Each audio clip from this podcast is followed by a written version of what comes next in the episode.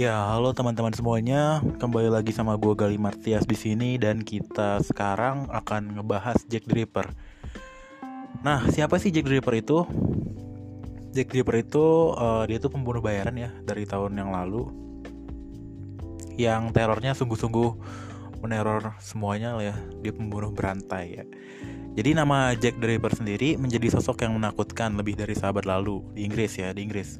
Ia merupakan julukan untuk seorang pembunuh bayaran di London yang menjadi teror yang menakutkan. Kehadirannya meneror warga di area White Kennel, Fast End, dan London pada 1888 atau 1888. Nah, jadi si Jack the Ripper ini nggak sembarang membunuh ya dia juga memiliki sasaran khusus yaitu para wanita yang berkecimpung di dunia prostitusi. Nah, dunia prostitusi itu kayak wanita PSK ya atau kalau yang sekarang sih yang lagi in banget nih cewek-cewek open BO kayak gitu itu juga masuk dunia prostitusi ya. Sosok Jack the Ripper sempat menjadi rahasia tersendiri. Hal ini lantaran identitasnya tak pernah terungkap ke publik dan ia tak pernah mendapatkan hukuman yang setimpal karena perbuatannya. Inilah yang membuat kiprahnya tidak hanya membuat ngeri banyak orang, tetapi juga kagum. Kagum. Ya kagum, kagum sama pembunuh bayaran si Jack Draper ini. Nah, jadi cerita dimulai, teror si Jack Draper ini dimulai pada Agustus sampai November tahun 1888 ya. Seperti yang sudah dijelaskan tadi di awal, korban Jack Draper ini adalah para wanita yang bekerja di dunia malam. Tepatnya adalah para pelacur dan dia tuh pelacur yang mabuk dan miskin ya yang berada di jalanan Whitechapel. Dalam suatu investigasi juga terungkap bahwa waktu waktu Jack the Ripper membunuh adalah pagi hari atau cenderung dini hari di akhir pekan. Di akhir pekan, orang banyaknya tamasya, dia malah ngebunuh, mantap. Inilah yang membuat polisi berpendapat bahwa sang pembunuh adalah pegawai yang memiliki tanggung jawab pekerjaan di hari biasa. Jadi si polisi ini berasumsi kalau si Jack Draper ini ya pegawai yang Senin sampai Jumatnya kerja. Nah, selanjutnya pembunuhan pertamanya terjadi pada 31 Agustus 1888. Ia membunuh May Ann Nichols yang terakhir kali terlihat berdiri di sudut jalan Osborne pada dini hari, sekitar 3.30 waktu setempat. Tubuhnya ditemukan tak bernyawa, tak jauh dari lokasi ia terlihat. Selanjutnya korban kedua adalah Annie Chapman yang dibunuh pada 8 September 1888. Tidak ditemukan tunjuk apa pun terkait kasus pembunuhan ini. Dua minggu kemudian, Jack the Ripper diketahui membunuh dua orang. Nah, korban ketiganya adalah Elizabeth Stride dan korban keempat adalah Catherine Eddowes. Sebulan kemudian, tepatnya pada 9 November 1888, ia membunuh Mary Jane Kelly di rumahnya sendiri. Kelima korban ini dikenal dengan sebutan The Canonical Five. Ya, iya, jadi karena dia berjumlah lima orang, jadi ada kata-kata five-nya mungkin ya, yang dapat gue simpulin gitu. Nah, gue nggak tahu Canonical itu apa. Nah, jadi para korban tak hanya dibunuh, tetapi dimutilasi Bayangin deh. Udah malu dibunuh, terus lu dimutilasi. Pembunuhan yang dilakukan oleh Jack Draper milik kesamaan, yakni korban dibunuh secara brutal dengan cara merusak wajah, merobek bagian tenggorokan secara melintang dari kiri ke kanan dan disertai mutilasi. Kurang serem apa lagi coba?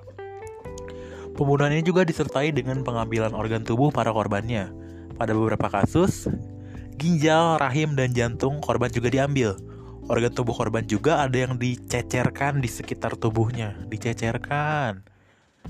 Inilah yang membuat teror tersendiri karena keganasan Jack the Ripper. Berbeda dengan pencurian organ, di kalangan pembunuh berantai, pengambilan organ tubuh korbannya dianggap sebagai trofi tersendiri bagi pelaku. Nah, jadi yang dimaksud di sini tuh di kalangan pembunuh berantai ya. Jadi trofi itu jadi kayak sebuah kebanggaan sendiri gitu buat para pembunuh berantai.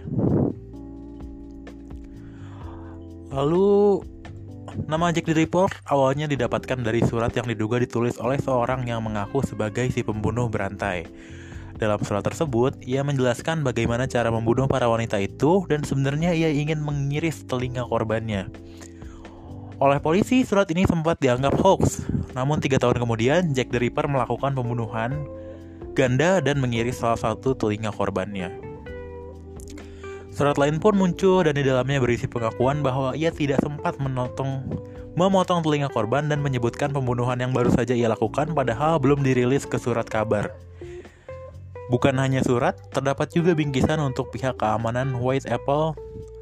White Apple, White Apple itu tempat si Jack the Ripper ini ya. Ternyata isinya adalah ginjal yang diawetkan dalam cairan anggur dan ginjal itu cocok dengan salah satu korban pembunuhan yang diambil ginjalnya. Cocok, cocok tuh sama ini berarti dia beneran ginjal dari korbannya kalau cocok gitu nah jadi kepolisian London tidak bisa tinggal diam dengan sederet pembunuhan kejam yang terjadi. Mereka melakukan penyelidikan dan akhirnya muncul 15 tersangka. Salah satu di antaranya adalah wanita. Namun pihak kepolisian bimbang menetapkan langkah selanjutnya. Dari 15 tersangka itulah polisi meyakini ada satu di antara tiga yaitu Aaron Kosiniski, Joan Drott, dan Michael Ostrog yang merupakan pelakunya. Jadi ketiganya, kalau dilihat dari nama-namanya ini dia cowok ya tiga-tiganya ya. Lalu ketiganya memiliki profesi yang berbeda-beda. Ostrog bahkan dikenal sebagai seorang dokter.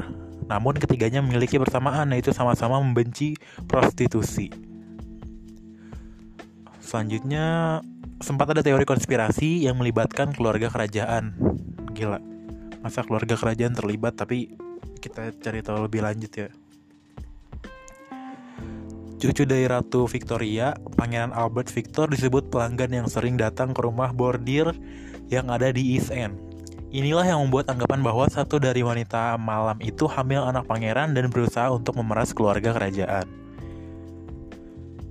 Jadi untuk mencegah merasan mempertahankan nama baik kerajaan, salah satu dokter ratu ditugaskan untuk mencari wanita yang hamil tersebut.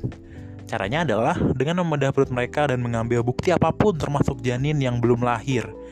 Terkuaklah bahwa Mary Jane Kelly sedang mengandung ketika dibunuh. Jadi ya itu. Itu masih apa ya masih teori konspirasi sih itu masuknya. Uh, selanjutnya Jack the Ripper terungkap usai kasusnya berlalu lebih dari satu abad. Dilansir dari Intisari, pembunuhan Jack the Ripper terungkap.